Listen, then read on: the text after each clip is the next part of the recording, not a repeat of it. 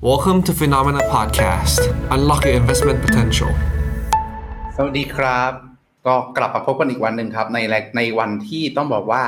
ถือว่าเป็นในส่วนของตลาดเขียวๆ สดใสละกันเนาะก็เริ่มต้นจากในฝั่งของจีนเนี่ยที่ PMI ประกาศออกมาดีกว่าคาดนะครับ เรียกได้ว่าดีทั้งดีกว่าคาดทั้งในส่วนของตัวฝั่งภาคบริการ แล้วก็อุตสาหกรรมเลยจริงๆ ผมต้องบอกว่าผมขอ disclaimer เพิ่มด้วยกันว่าหลักๆอะเราจะใช้คาว่าภาคอุตสาหกรรมฮะแต่จริงๆแล้วถ้าเราไปดูจริงๆฮะในส่วนของตัวภาคอุตสาหกรรมที่เราเข้าใจกันเนี่ยจริงๆเขาไม่ใช่อุตสาหกรรมนะฮะมันเป็นเรื่องของตัว non manufacturing คือถ้าง่ายๆครับอ่าโทษทีโทษทีไม่ใช่อ่าผมสลับกันภาค manufacturing ก็คือภาคอุตสาหกรรม กับในส่วนของตัวภาคบริการเนี่ยจริงๆเขาไม่ใช่ภาคบริการ แต่มันคือ non manufacturing ก็คืออะไรก็ตามที่ไม่ใช่อุตสาหกรรมนะฮะมันคือฝั่งตรงฝั่งนี้ทั้งหมดไม่ใช่ภาค บริการนะฮะ เพราะฉะนั้นถ้าเราไปดูครับในส่วนของตัวไส้ในเนี่ยแม้กระทั่งประมงป่าไม้ ขุดเหมือง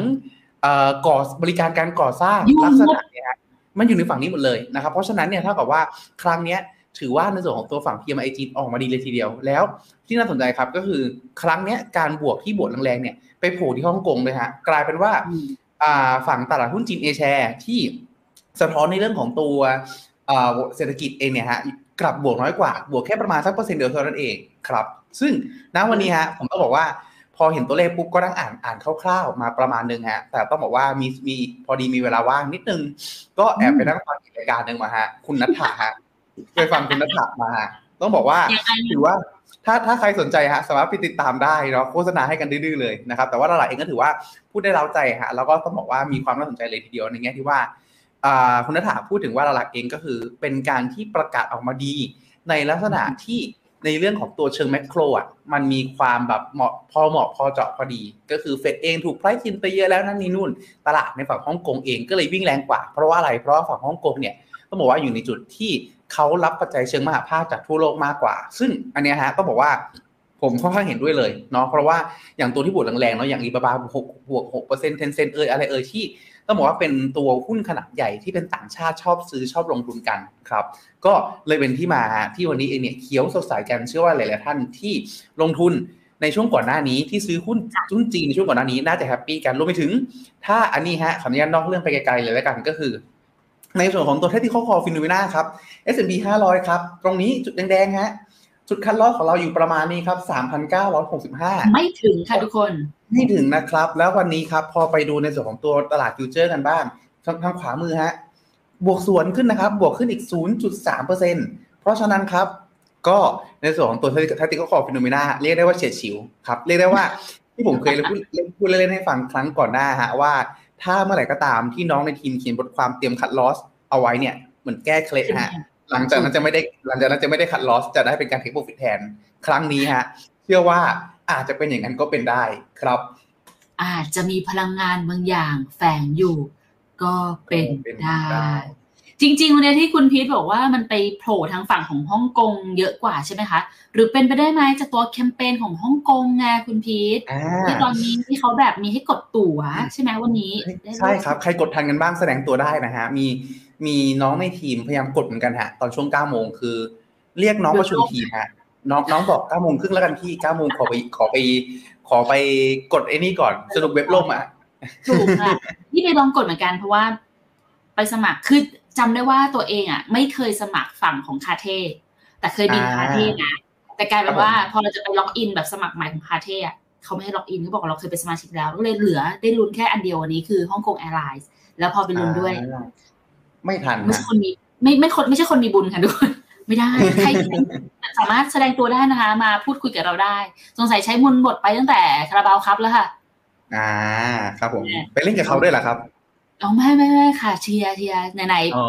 พี่แมนยูได้มีโอกาสเข้าชิงสักนิดนึงก็เลยแบบครับ อะซะหน่อยซะหน่อยอะไปต่อ วันนี้ก็คือจริงๆอะมารับอัปเดตให้ฟังแล้วกันเนาะเพราะว่าวันนี้เราจะเป็นการตอบคำถามเต็มๆหนึ่งชั่วโมงเลยนะคะ ดังนั้นถ้าเกิดใครเนี่ยมีคำถามตรงไหน อยากจะถามประเด็นอะไรส่งเข้ามาได้เลยเนาะเดี๋ยวเราจะทยอยตอบให้นะคะงั้นตอนนี้เดี๋ยวขออนุญาตไปเริ่มที่ท่านแรกเลยนะคุณพีทพร้อมไหมครัคะบผมครับวันนี้คุณพีทไม่ค่อยสบายนะทุกคน เห็นใจกันหน่อยนะบอกไว้ก่อน ของคุณรณภพค่ะ จัดพอร์ต SCB M World ใช่ไหมอะ SCB อ่า RM ครับผม World สามสิบเอ็ดจุดสองห้า KFG Brand IMF หกจุดสองห้า KGH IMF หกจุดสองห้า B Glove Infra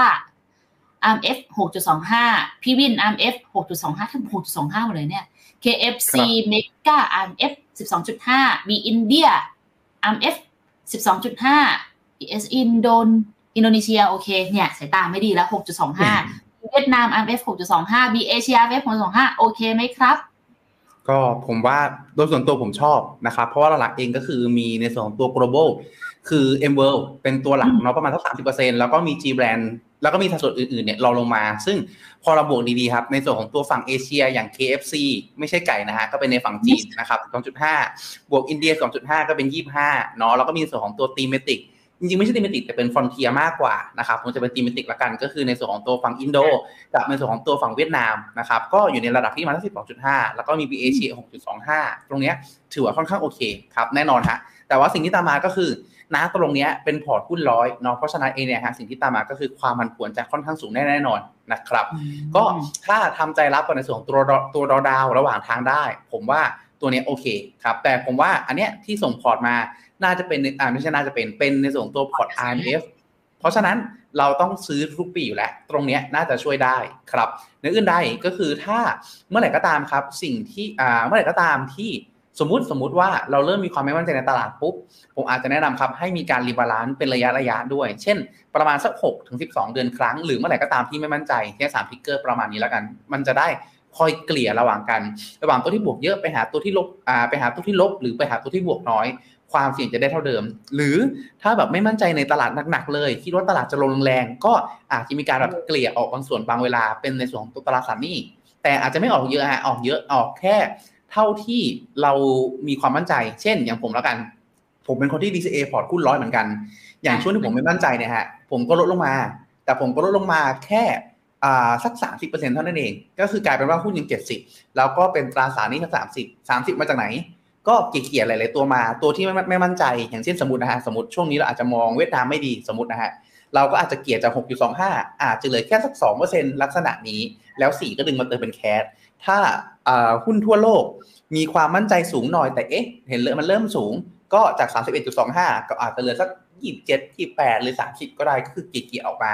ไม่มั่นใจตัวไหน ก็เกลี่ยลดมาเป็นในส่วนของตัวแคชบางช่วงเวลา อาจจะเสียโอกาสเล็กๆน้อยๆครับ แต่เราได้ความสบายใจในการลงทุนแล้วเราอยู่กับมันได้ยาวมากขึ้นครับ ก็โดยทั่วไปครับสรุปโอเค แล้วก็เพิ่มเติมแนะนำเรื่องของตัว rebalance ทุกๆ6ถึง12 เดือน แล้วก็เมื่อไหร่ก็ตามที่ไม่มั่นใจ ก็ให้รู้จักให้มีการเกลี่ยออกเข้าตราสารหนี้บ้างเป็นระยะเป็นระยะระยะครับผม คืออันนี้ถ้าเรา comment จากแบบตัวกองที่ให้มา มันคือ RMF อะซึ่งจะอนุมานไปในเบื้องต้นแล้วกันนะคะ ว่ามันน่าจะเป็นพอร์ตที่เป็นลงทุนระยะยาวแหละ ซึ่งถ้าเกิดเป็นมิติของการลงทุนระยะยาว แต่ก็เห็นด้วยกับของคุณพีทนะคะ เพราะว่ามันจะมีเรื่องของ rebalance นี่แหละที่สำคัญมากๆ กับพอร์ตระยะยาวจำเป็นต้องทำนะคะ จะ 6 เดือนหรือ 1 ปีขึ้นอยู่กับบริบทที่มันเกิดขึ้น ถ้ามันมีแบบสภาวะที่ทำให้เรารู้สึกไม่ปลอดภัยหรือว่าไม่แน่ใจลดสัดส่วนลงมาอย่างที่คุณพีทว่าได้แต่อย่าลืมเรื่องวินัยนะคะ เพราะว่า การลดเงินลงมาลงทุนไม่ได้หมายความว่า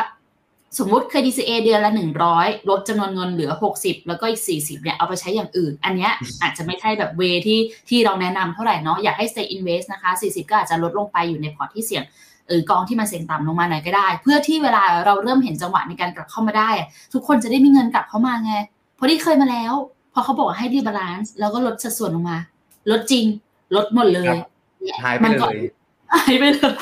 กลับไม่ทันทุกคนแก้พอร์ตยากกว่าเดิมนะแบบนั้นน่ะลองปรึกษาทางที่ปรึกษาดูก็ได้นะคะ ว่าแบบพอร์ตที่เราวางไว้มันจะต้องแบบมีกลไกหรือว่ามีมิติไหนบ้างเนาะไปต่อค่ะ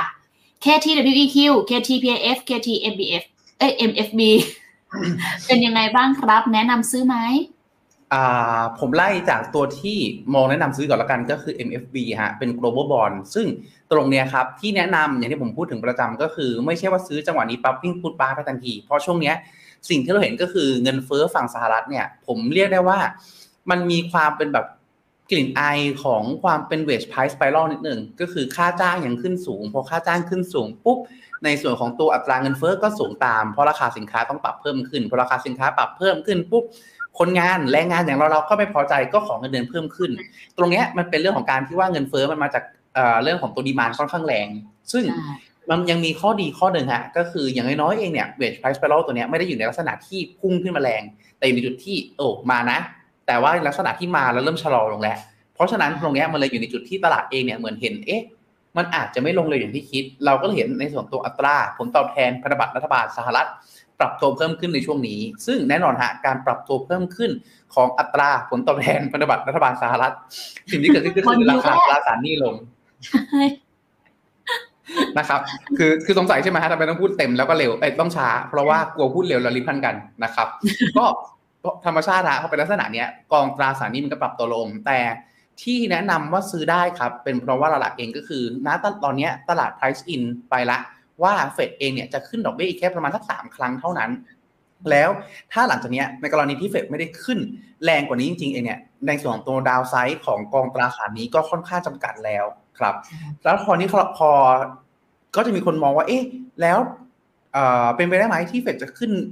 แรง แล้วก็ขึ้นต่อเนื่องไปไกลมากกว่านี้ จริง ๆ ก็ต้องบอกว่าเป็นไปได้แหละแต่ค่อนข้างน้อยเพราะอะไร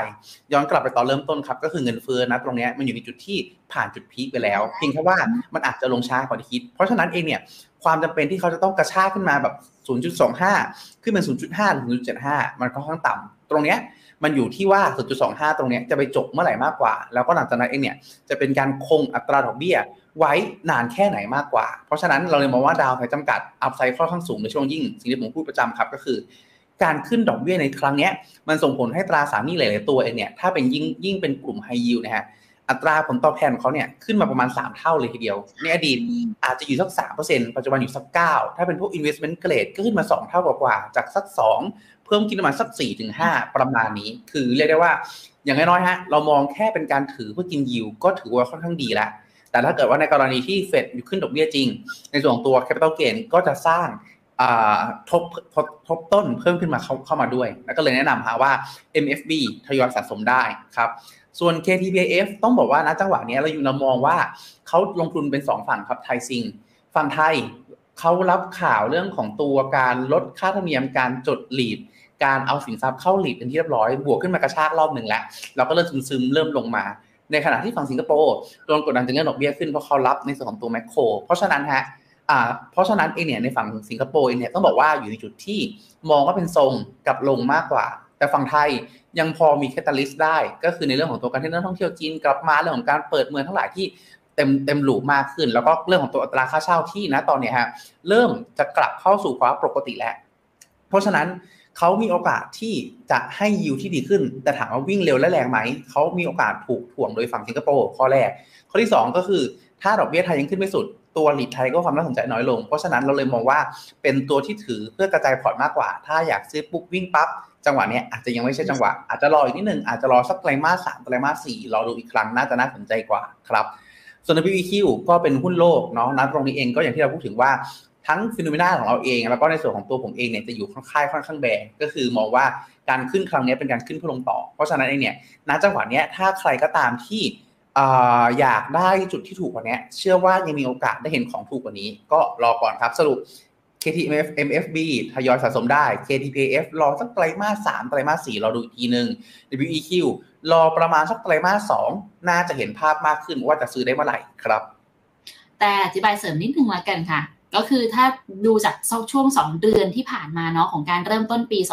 2566 เนี่ยค่ะ ก็จะเห็นว่าเราเห็นถึงความคาดหวังกับตลาดหุ้นทั่วโลกที่แบบอยากมันน่าจะคลี่คลายหายดีมีข่าวดีเกิดขึ้นเนี่ยในช่วงของเดือนมกราคมเยอะมาก เป็นที่มาของเรื่องให้เห็นแบบสินทรัพย์ทางฝั่งของตลาดหุ้นเองเนี่ยมันปรับตัวขึ้นมาสูงมาก ดังนั้นเป็นที่มาที่ทำไมใช้คำเป็นที่มาดีมาก ดังนั้นทุกคนเลยจะพูดว่าตอนนี้ตลาดหุ้นแพงจริงๆไม่ว่าจะเป็นตรงไหนอะไรยังไงซื้ออะไรก็จะขึ้นแต่ว่าจะมองว่ามุมมองของ FINNOMENA เองเนี่ย ขึ้นมีโอกาสลงต่อนะนะถ้าเกิดใครแบบจะแนะนำจังหวะซื้ออะไรลองใช้ปัจจัยที่เป็น macro เนี่ยในการคุมในกรอบในการคิดไว้ก่อนด้วยนะคะเพิ่มเสริมแค่นี้แหละ ไปต่อนะคุณพีทเหนียวลุกเหนียวลุกครับ จริงๆนี่ต้องบอกว่า ชอบถ้าชอบก็บอกด้วยนะฮะนี่ต้องบอกว่าตอนแรกสั่งช่างให้ตัดเกียร์สามด้านเลยนะฮะเดี๋ยวกลัวคนเขาจะผิดว่าเป็นตำรวจคือด้านหลังด้วยหรอ ไม่ถึงขนาดครับล้อเล่นนะแค่อยากได้ผมสั้นๆ ครับผมเดี๋ยวเราเจอกันแล้วเดี๋ยวเราจะตบไม่ใช่เราจะอดใจไม่ไหวขออภัยมีน้องชายไงสมัยเราเด็กๆที่แบบน้องตัดผมเราก็แบบ มันจะแบบขาวๆใช่ไหมแบบโอ้น่าสเหลือเกินไปค่ะตลาดอเมริกา hard soft หรือ no landing ครับ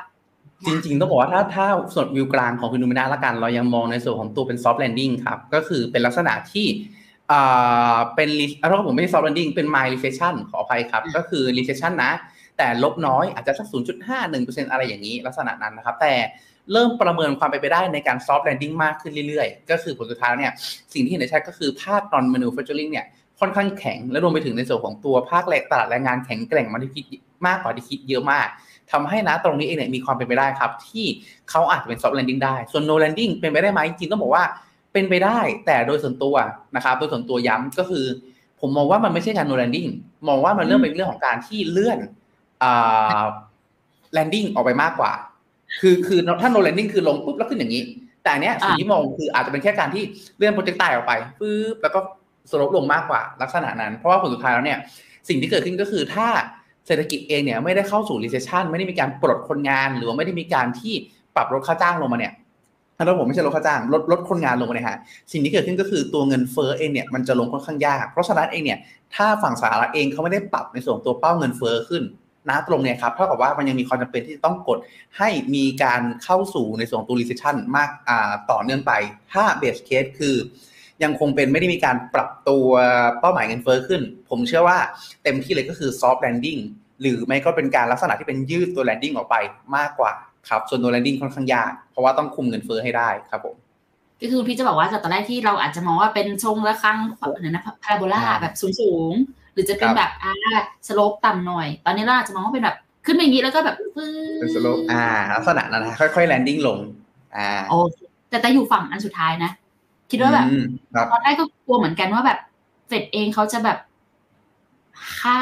ขนาดนั้นเลยเหรอ ไม่ไม่ไม่ถึงขนาดคิวทุกคจนริงๆจริง ๆ ต้องบอกว่าอันเนี้ยฮะที่ผมที่ผมมองไปเรื่องแบบเป็นการเลื่อน อันนี้เราคุยนอกเรื่องไปเรื่อยๆแล้วกันเนาะวันนี้คำถามค่อนข้างน้อยฮะ ก็ในส่วนของที่ผมที่ผมเชื่อในส่วนของตัวการที่ว่าไม่ไม่เป็น no landing เป็นการเลื่อนเวลาไปมากกว่าเนี่ย ผมค่อนข้างบายไอเดียจากสองฝั่งฮะก็คือหนึ่งฝั่ง BCA ที่เป็นรีเสิร์ชระดับโลก แล้วก็สองก็คือในส่วนของตัวฝั่งคุณ Bridgewater ของคุณเดลเรดาริโอที่พอเขาไปดูในส่วนของตัวแพทเทิร์นย้อนหลังทั้งหลายเนี่ยฮะสิ่งที่เกิดขึ้นก็คือถ้าเขาเขาเอาเงินเฟ้อไม่อยู่ วิกฤตที่น่ากลัวมันจะตามมาข้อแรก ข้อที่สองก็คือ และการที่เอาจะเอาเงินเฟ้อ ให้อยู่เป็นยังไงบ้าง ก็ต้องมีการกดในส่วนของตัวกำไรบริษัทให้ลดลง แล้วลดลงปุ๊บเนี่ยสิ่งที่ตามมาก็คือมีการปลดคนงานนะตรงนั้นเองเนี่ยถึงจะทำให้ในส่วนของตัวเงินเฟ้อเองเนี่ยมันลงแบบซัสเทนได้ ถ้าไม่อย่างนั้นเองเนี่ยผลสุดท้ายแล้วเนี่ยสิ่งที่ตามมาก็คือ เราอาจจะเห็นในส่วนของตัวตลาดวิ่งดีระยะสั้น happy ดี๊ด๊ากันบนเงินเฟ้อยังไม่ลงดอกแต่ดอกเบี้ยลงหรือดอกเบี้ยคงเอาไว้ตลาดวิ่งขึ้น แล้วผลสุดท้ายอาจจะมีฟองสบู่ หรือในส่วนของตัววิกฤตอื่นๆตามมาครับซึ่งณตรงนี้ผมมองว่าเฟดเองเนี่ยเนื่องจากว่าแม้กระทั่งเราเองอ่าน Bridgewater อะไรยังได้ได้ไอเดียลักษณะนี้ เชื่อว่าทางเฟดเองเนี่ยเขาน่าจะมีทีมที่ค่อนข้างดีมากกว่าเรา เพราะฉะนั้นเนี่ยเขาน่าจะไม่เสี่ยง ต่อในส่วนของตัวการปล่อยให้ในส่วนตัวเศรษฐกิจสหรัฐเนี่ยเกิดวิกฤตในลักษณะนั้น ก็เลยเป็นที่มาครับ จริงๆอะประเด็นคำถามแบบนี้ค่ะ อยากชวนทุกคนแบบลองพิมพ์มาบอกเราก็ได้นะคะว่าแบบมีความคิดเห็นหรือว่าแบบยังไงบ้างเราจะได้มาแลกเปลี่ยนกันด้วยนะคะ เพราะบางทีแบบจากอย่างที่คุณพีทเจอไปอะค่ะ จากบทวิจัยหนึ่งอันหรือสองอันความคิดเห็นต่างๆนะคะมันจะมีความแบบ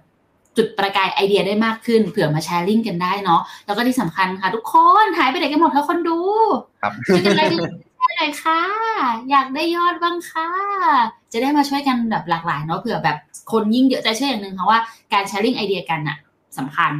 การที่ได้แบบคนเข้ามาแบบคุยพูดคุยกันเยอะเป็น community แบบหนึ่งเนี่ยมันจะทำให้เราแบบเกิดไอเดียได้ง่ายมากยิ่งขึ้น แล้วก็ได้ดีมากขึ้นด้วยนะคะ สวัสดีทุกคนเลยนะคะ คุณยายีขอบคุณด้วยค่ะ แล้วก็ดีใจด้วยนะคะ มาทันวันนี้มาต่อค่ะ พี่วินกับ B Innotech จะมีโอกาสฟื้นเร็วกว่ากองอาร์คไหมคะ ผมว่า มีโอกาสครับ เพราะว่าในส่วนของตัววินโดเทคอย่างที่ผมพูดถึงประจำก็คือเขาเป็นกองที่บริหารดอลลาได้ค่อนข้างดี ด้วยการใช้ในส่วนของตัวสัดส่วน 30%ที่ลงหุ้นพวกซิกิคอลพวกแวลูได้ค่อนข้างดี ปรับได้ค่อนข้างดี และทำให้ในช่วงที่ผ่านมา แม้เป็นหุ้นเทคแต่ดอลลาค่อนข้างน้อยครับ แล้วพอเป็นลักษณะนี้ปุ๊บเนี่ย ทำให้แม้ในกรณี worst case ก็คือเขาไม่ต้องขึ้นแรงกว่าตลาด แต่เขา save drawdown ไว้ได้แล้วแค่เขาขึ้นตามตลาดได้เนี่ยมันก็ดีมากพอแล้วที่จะ recover ขึ้นมาครับเพราะฉะนั้นเชื่อว่า INNOTECH มีโอกาสที่จะฟื้นได้เร็วกว่าแน่ๆครับ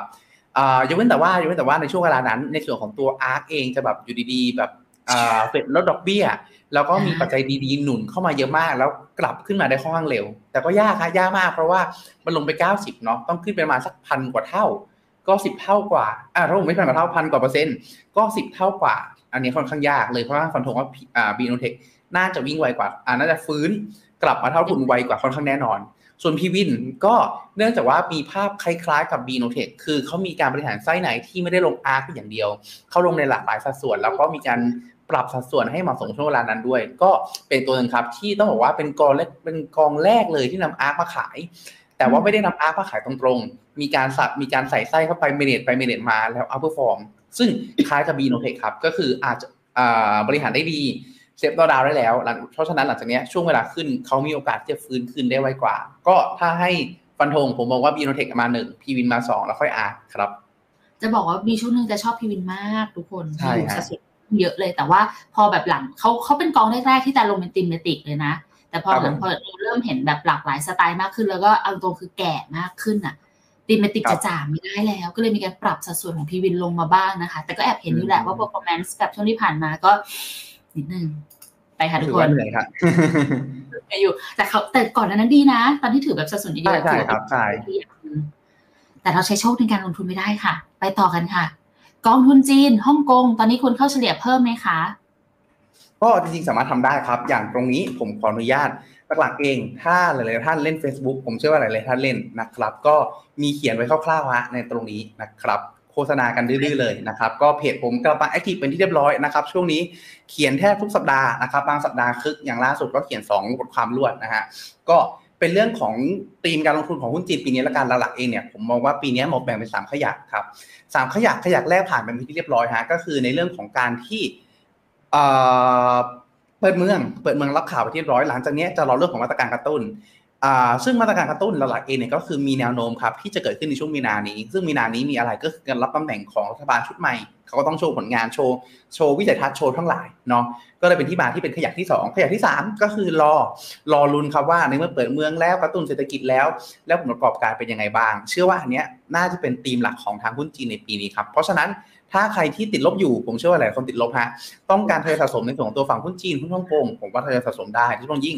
ถ้าไปดูในเชิง valuation การปรับตัวลงของหุ้นจีนในช่วงที่ผ่านมา ถือว่าปรับตัวลงอ่าแม้จะขึ้นมาประมาณสัก20กว่าเปอร์เซ็นต์นับจาก bottom แล้วนะครับแต่ valuation ยังไม่แพงฮะอยู่ในจุดที่ประมาณสักลบลบหนึ่ง SD กว่าก็คืออยู่ในจุดที่ค่อนข้างถูกเลยเดียว ก็เลยเป็นที่มาฮะว่า แค่อ่าว่าปีนี้น่าจะบวกจากความถูกจากอ่าแต่ เพราะผมจากความถูกจากแคตตาลิสที่ชัดเจน อ่าใช่จากแคตตาลิสชัดเจน แค่มันต้องมีจังหวะพักบ้าง ซึ่งเขาขึ้นมาสองสามเดือนรวด แล้วก็พักหนึ่งเดือนประมาณเนี้ย ก็ถือว่าไม่แปลกอะเพราะหุ้นจีอ่าไม่มีตลาดหุ้นไหนที่เขาวิ่งขึ้นแบบปื๊ดไปขาเดียวใช่ฮะจังหวะนี้ก็ทยอยสะสมได้ครับ แต่อย่างที่แจ้งก็คือ ถ้าใครอยากได้ความชัวร์ผมว่าอาจจะแบ่งไม้นิดนึงก็คือช่วงเวลาเนี้ยเขาเริ่มกลับมาคึกกันบน PMI ที่ดีกว่าคาดแล้ว อาจจะเข้าไม้หนึ่งก่อน แล้วรออีกไม้หนึ่งในช่วงหลังที่มาตรการกระตุ้นเศรษฐกิจ รออีกไม้อีกไม้หนึ่งครับ เพราะว่าการซื้อตรงนั้นจะเป็นอะไรที่ชัวร์เพิ่มเติมมากขึ้น แต่แน่นอนฮะว่าถ้าตลาดหุ้นจีนเขาคึกจากบน PMI ที่ดีกว่าคาดนะตรงเนี้ยเขาอาจจะวิ่งต่อ ก็อาจจะได้ซื้อของแพงกว่าหน่อย แต่ได้ความชัวร์เพิ่มเติมมากขึ้นครับลองไปเน็ตความเสี่ยงดูครับ ถ้าใครชอบความชัวร์รออีกสองขยักขยักแรกคือ มาตรการกระตุ้นช่วงเดือนมีนา มาตรการที่สองก็ขยักที่สอง ก็คือช่วงเดือนสิงหาที่จะประกาศผลประกอบการออกมานะครับ แต่ถ้าเกิดใครได้ความเสี่ยงได้สูง ช่วงเวลานี้ถือว่าค่อนข้างน่าสนใจเลยทีเดียวเพราะยังถูกอยู่ครับโอเคค่ะ แล้วก็อย่าลืมนะคะไปกดติดตาม AKN Blog ได้นะคะ เป็นอีกหนึ่งช่องทางที่คุณพีชจะใช้ในการปล่อยของนะคะ ทุกคนไปตามกันได้เนาะ แล้วก็ระหว่างนี้คุณพีทคุณพีทแต่เห็นอันหนึงครับผมคอมเมนต์ของทางคุณรณพบบอกมาว่า PWIN ล่าสุดดูไส้ในเหมือนไม่มี ARK อ่าแล้วครับ ทราบถูกไหมใช่ใช่ครับเขามีการเขามีการปรับค่อนข้างถี่ฮะอันนี้ครับผม อะงั้นเดี๋ยวเดี๋ยวไปดูกันต่อนะคะ ข้อต่อไปนะคะ กองทุนที่ลงทุนในหลาย ๆ ประเทศในภูมิภาคเดียวกัน เช่น UOB SGC กับ KF OR t f l e x ใช่ไหมแต่อ่านถูกปะอ่าครับผมทาง FINNOมีความเห็นอย่างไรบ้างครับ เมื่อเทียบกับกองทุนที่ลงทุนประเทศเดียว ไม่เคยทางไม่เคยเห็นทางทีมแนะนำกองแนวนี้เลยครับ ดีไม่ดีอย่างไรบ้าง คุณนรงค์ค่ะ จริง ๆ ต้องบอกว่า เอ่อแนะนำฮะแต่เพียงแต่ว่าเราถ้าเกิดเราแนะนำเนี่ยเราจะแนะนำเป็นในส่วนของตัวกองเป็นภูมิภาคแบบเช่น BAC Principal APDI ลักษณะนั้นมากกว่า ซึ่ง KF Oriental Fed ก็เป็นอีกกองหนึ่งครับที่ลงในฝั่งเอเชีย แต่ว่าเขาจะไม่ได้ลงในฝั่งเอเชีย ลักษณะที่เป็นแบบตัวหุ้นขนาดใหญ่หรือหุ้นที่เป็นผู้นำผมชอบจริงๆ ผมชอบกองนี้นะ แต่ว่ามันเป็นกองที่ไม่เคยติดฝั่งฟิโนพิกเฉยๆเพราะว่าถ้าเราไปดูไซส์ไหนครับเขาเป็นในส่วนของตัวหุ้นที่ ทำธุรกิจที่ต่อเนื่องที่เกี่ยวข้องกับหุ้นขนาดใหญ่ เช่น ถ้าในกรณีของตัว iPhone ผลิตมือถือใช่ไหมฮะแทนที่เขาจะลง iPhone เขาไปลงในส่วนของตัวหุ้นที่ผลิตหน้าจอผลิตแบตผลิตชิ้นส่วนให้กับในทาง iPhone กรณีที่เป็นอาลีบาบา ก็คือเขาทำในเรื่องของตัว ระบบอีคอมเมิร์ซทั้งหลาย ก็อาจจะไปลงทุนในส่วนตัวหุ้นที่เกี่ยวข้องกับชิปปิ้งของอาลีบาบาลักษณะนี้ซึ่งถ้าเราคุณคุยกับในส่วนตัวคุณอั้น Bottomliner ฮะเขาจะพูดถึงว่าหุ้นเหล่านี้เป็นหุ้นล่องหนฮะก็คือเป็นหุ้นที่รับได้รับประโยชน์ ได้รับประโยชน์แล้วก็ขึ้นดีด้วย แต่ไม่ได้แต่ไม่ค่อยมีใครพูดถึงไม่ค่อยมีใครเห็น KF Oriental Flex จะเป็นลักษณะนี้มากกว่าครับ ซึ่งฝั่งฟินโนเองเนี่ยต้องบอกว่าพอเรามองในภาพรวมเนาะเราอยากได้หุ้นที่เป็นผู้นำมากกว่าแต่หุ้นที่เป็นตัวใหญ่มากกว่าศักยภาพมันสูงกว่า ก็เลยหนักไปทางนั้น ไม่ใช่ว่าไม่ชอบเพียงแค่ว่าเราพยายามหาอะไรที่มันมีเสถียรภาพค่อนข้างสูงมากกว่าเฉยๆในลักษณะนั้นครับ ส่วน SGC จริงๆก็ต้องบอกว่าเป็นอีกตัวกองหนึ่งที่ ถือว่าค่อนข้างมีความน่าสนใจเนาะในแง่ของการที่เขาลงทุนจีนอะถ้าผม SGC อ๋อนั่นมัน SCI ขออภัยครับ SGC คือ Greater China โอเค ขออภัยครับเขาลงจีนออ China หมดเลย อันนี้ก็ถือว่าน่าสนใจครับ SGC เป็นกองหนึ่งที่ต้องบอกว่า ถ้าเราดูในฝั่งออ China ถือว่า performance ค่อนข้างโดดเด่นเลยทีเดียวครับโดยเฉพาะในช่วงประมาณสักปี 2 ปีที่แล้วครับถามว่าทำไมเราไม่เคยแนะนำจริงๆต้องบอกว่าเป็นข้อเสียข้อหนึ่งละกันเนาะในส่วนของตัวฝั่งฝั่งของตัว ในฐานะที่เราเป็นผู้แนะนำละกัน เนื่องจากว่าทาง UOB เขาจะให้ในส่วนของทาง UOB สิงคโปร์เป็นผู้บริหารและ UOB สิงคโปร์อาจจะจ้าง fund manager อีกต่อหนึ่งมาดูแลต่อ อาจจะจ้างวิลลิงตันจ้างนั่นนี่นู่นอะไรก็ตาม ซึ่งณตรงเนี้ยพอเราเป็นในส่วนตัวผู้แนะนำฮะสิ่งที่เราต้องการพยายามหาข้อมูลเองเนี่ยบางครั้งมันมีการส่งต่อข้อมูลหลายๆทอดทำให้บางครั้งเนี่ยมันมีความ delay ของข้อมูล เรากังวลณจุดนี้ ไม่ได้บอกว่าเขา delay นะฮะแต่เรากังวลณจุดนี้ เราก็เลยไม่ได้เลือกในกองลักษณะนี้เท่าไหร่เราเลยพยายามเลือกกองที่ เป็นในส่วนของตัวกองที่กองทุนที่ลงทุน master fund กองเดียว แล้วติดต่อผ่านเป็นทอดเดียวมากกว่า เพราะว่าเป็นอย่างนั้นเองนะครับในสภาพอ่า UOB สิงคโปร์ส่งมาให้ UOB UOB ส่งมาให้ Finnomena Finnomena ส่งต่อถึงลูกค้า บางทีมันไหลต่อมากกว่า มันมีอาจจะมีความคาดเคลื่อนหรือความ delay ได้เยอะกว่า เราก็เลยเลี่ยงลักษณะนี้ครับ ไม่ใช่กองไม่ดี แต่บังเอิญต้องบอกว่ามันมีเรื่องของตัวในฐานะผู้แนะนำบางครั้งมันเลือกกองลักษณะนี้ลำบากนิดนึงเท่านั้นเองครับ คือต้องบอกทุกคนว่า หลาย ๆ กองที่ไม่ได้พูดถึงไม่ได้ไม่ดีนะคะ แต่มิติในแง่ของการลงทุนเวลาที่เราจะต้องแนะนำอะมันต้องคิดทั้งเรื่องอย่างที่คุณเรียกไประยะเวลาหนึ่งละลักษณะด้วยความเข้าใจของผู้ลงทุนอีกด้วย มันเลยจะต้องมีหลายมิติในการคิดหนึ่งหน่อยเนาะแต่ดีแล้วค่ะที่ถามมาแบบนี้ เอาเป็นว่าทั้ง UOB SGC แล้วก็ KF Oriental Flex เอง Flex ดูสิกลัวลิ้นพันได้ทั้งสองกองเป็นกองที่ดีแหละ แต่ว่าจะมิติ ที่มันติดแตกต่างกันออกไปเนาะถ้าถ้าใครชอบหุ้นล่องหนผมแนะนำเคออเรนทัลเฟกครับ อ่าส่วนตัวผมชอบนะ ผมผมก็เคยเก็บอยู่พักหนึ่งครับ คุณเรียนหนีไม่ทันตรงไหนพิมพ์มาบอกได้เลยนะคะมุ้ยคำถามเหมือนเดิมเลย คุณมีวิฟมุมมอง energy KT-OIL KT-MINING เปลี่ยนไปไหม KT-OIL ผมขออนุญาตอิงจากตัวน้ำมันเนาะตื้อตรงนี้ครับเอทีออยก็จริง ๆ ยังไม่ค่อยแนะนำเท่าไหร่เนาะเพราะหลักในส่วนของตัวน้ำมันเองยิงเป็นขาลงชัดเจนนะครับ ก็อยู่ในจุดที่ยังไม่ค่อยน่าลุ้นนะครับทั้งในแง่ของการกินกำไร แล้วก็ในส่วนของตัวการลงทุนนะครับหลักๆเองอย่างที่ผมพูดถึงแล้วกันที่เรายังคงไม่แนะนำเองเนี่ยเพราะว่าเบสเคสมันคือเรื่องของการ mobilization มากกว่าเพียงแต่ว่านะตรงเนี้ยฮะมันมีข้อดีข้อหนึ่งที่ผมพูดถึงไปแล้วหรือยังไม่มั่นใจก็คือ ในสองตัวราคาน้ำมันเองเริ่มยกฐานฮะเริ่มยกฐานการยกฐานลักษณะนี้แสดงว่าอย่างน้อยเองเนี่ยมันมีแรงต้องการซื้อบางอย่างมาพยุง ซึ่งหลังจากนี้ครับสิ่งที่จะเกิดขึ้นก็คือ มันอาจจะเป็นการที่เบรกเอาไปสักด้านได้ เพราะฉะนั้นฮะถ้าเอาชัวร์ถ้าในแง่ถ้าในแง่ของการเก็งกำไรรอให้เบรกเอาก่อนแล้วค่อยเล่นจะดีกว่า ซึ่งตรงนี้เชื่อว่ามีมีเขาเรียกว่าไงดี มีการรับข่าวในเรื่องของจีนเปิดเมืองในระดับหนึ่งแล้ว เพียงแค่รอดูเท่านั้นเองเท่านั้นเองว่าถ้าเกิดจีนเศรษฐกิจฟื้นดีกว่าที่คาดจริง อาจจะเบรกเอาขึ้นได้ เพราะฉะนั้นผมว่าถ้าให้สรุป KTOI อยู่ในจุดที่ค่อนข้างเป็นจุดวัดใจพอสมควรครับ ในช่วงประมาณสักสองสามสัปดาห์หลังจากนี้เราน่าจะพอเห็นภาพชัดเจนเพิ่มเติมมากขึ้นครับรวมถึง KT Energy ด้วยเนาะ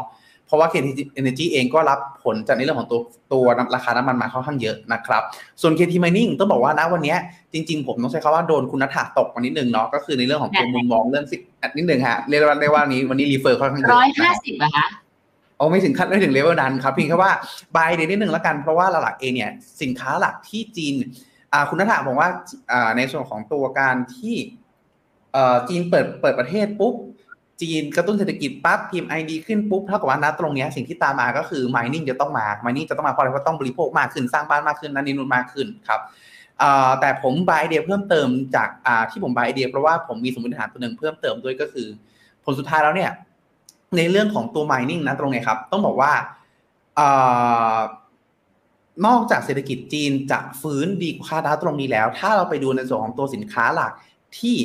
ฝั่งจีนนำเข้าจากรัสเซียเพิ่มเติมขึ้นในช่วงที่ผ่านมาครับสินค้าหลักที่เขานำเข้าคือเป็นน้ำมันเป็นน้ำมันเป็นหลักมากกว่า เพราะฉะนั้นถ้าเกิดว่าตัว supply ที่มันลดออกมาแล้วกดดันราคาน้ำมันลักษณะอ่ากดดันสินค้าพวกพันลักษณะเนี้ยมันไปกดดันที่ราคาน้ำมันเป็นหลักมากกว่า ในขณะที่สินค้าที่จีนเขานำเข้าจากรัสเซียนะฮะ มีในสองตัวแร่ธาตุต่างๆไม่ใช่แร่ธาตุสีแร่ต่างๆ ค่อนข้างน้อย เพราะฉะนั้นนะตรงเนี้ยมันมีโอกาสที่จะดึงในฝั่ง mining หรือดึงในสองตัวแร่โลหะทั้งหลายเนี่ยฟื้นคืนมาได้มากกว่า ก็โดยสรุปฮะ KT Oil KT Energy อยู่ในจุดที่ 2-3 อาทิตย์ น่าจะเห็นความชัดเจนเพิ่มเติมมากขึ้นว่าเล่นได้หรือไม่ ถ้าเบรกเอาได้ ผมว่าน่าสนใจ ส่วน KT Mining ถ้าเดิมทีเป็นลักษณะที่ไม่ชอบเลย ไม่แนะนำเลย ผมยืนวิว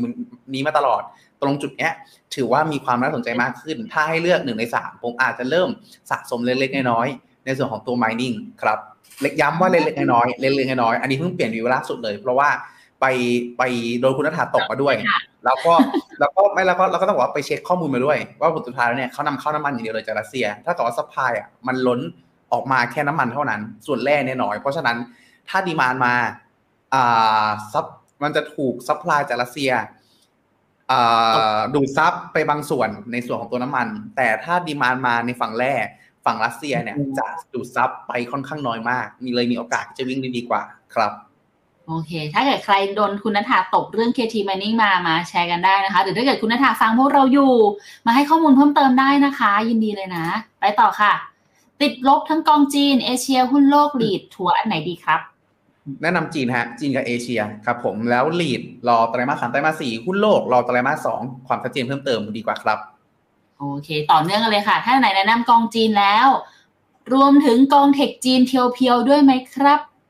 จริง ๆ ถือว่าแนะนำนะฮะแต่เพียงแต่ว่าผมโดยส่วนตัวผมเป็นคน conservative เนาะก็อาจจะไม่ได้แนะนำเยอะมาก ถ้าปัจจุบัน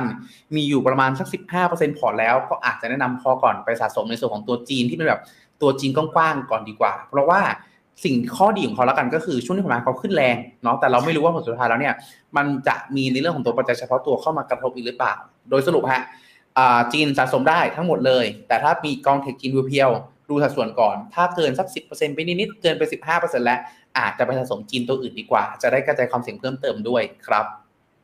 มีมีอันนึงอยากแชร์ค่ะเพิ่งรู้สไตล์ตัวเองไปเมื่อไม่นานประมาณสองสามปีที่ผ่านเอง เพราะว่าเคยคิดว่าเวลาที่แบบเห็นกองลงมาเยอะๆเราจะรู้สึกแบบลงอีกลงอีกลงอีก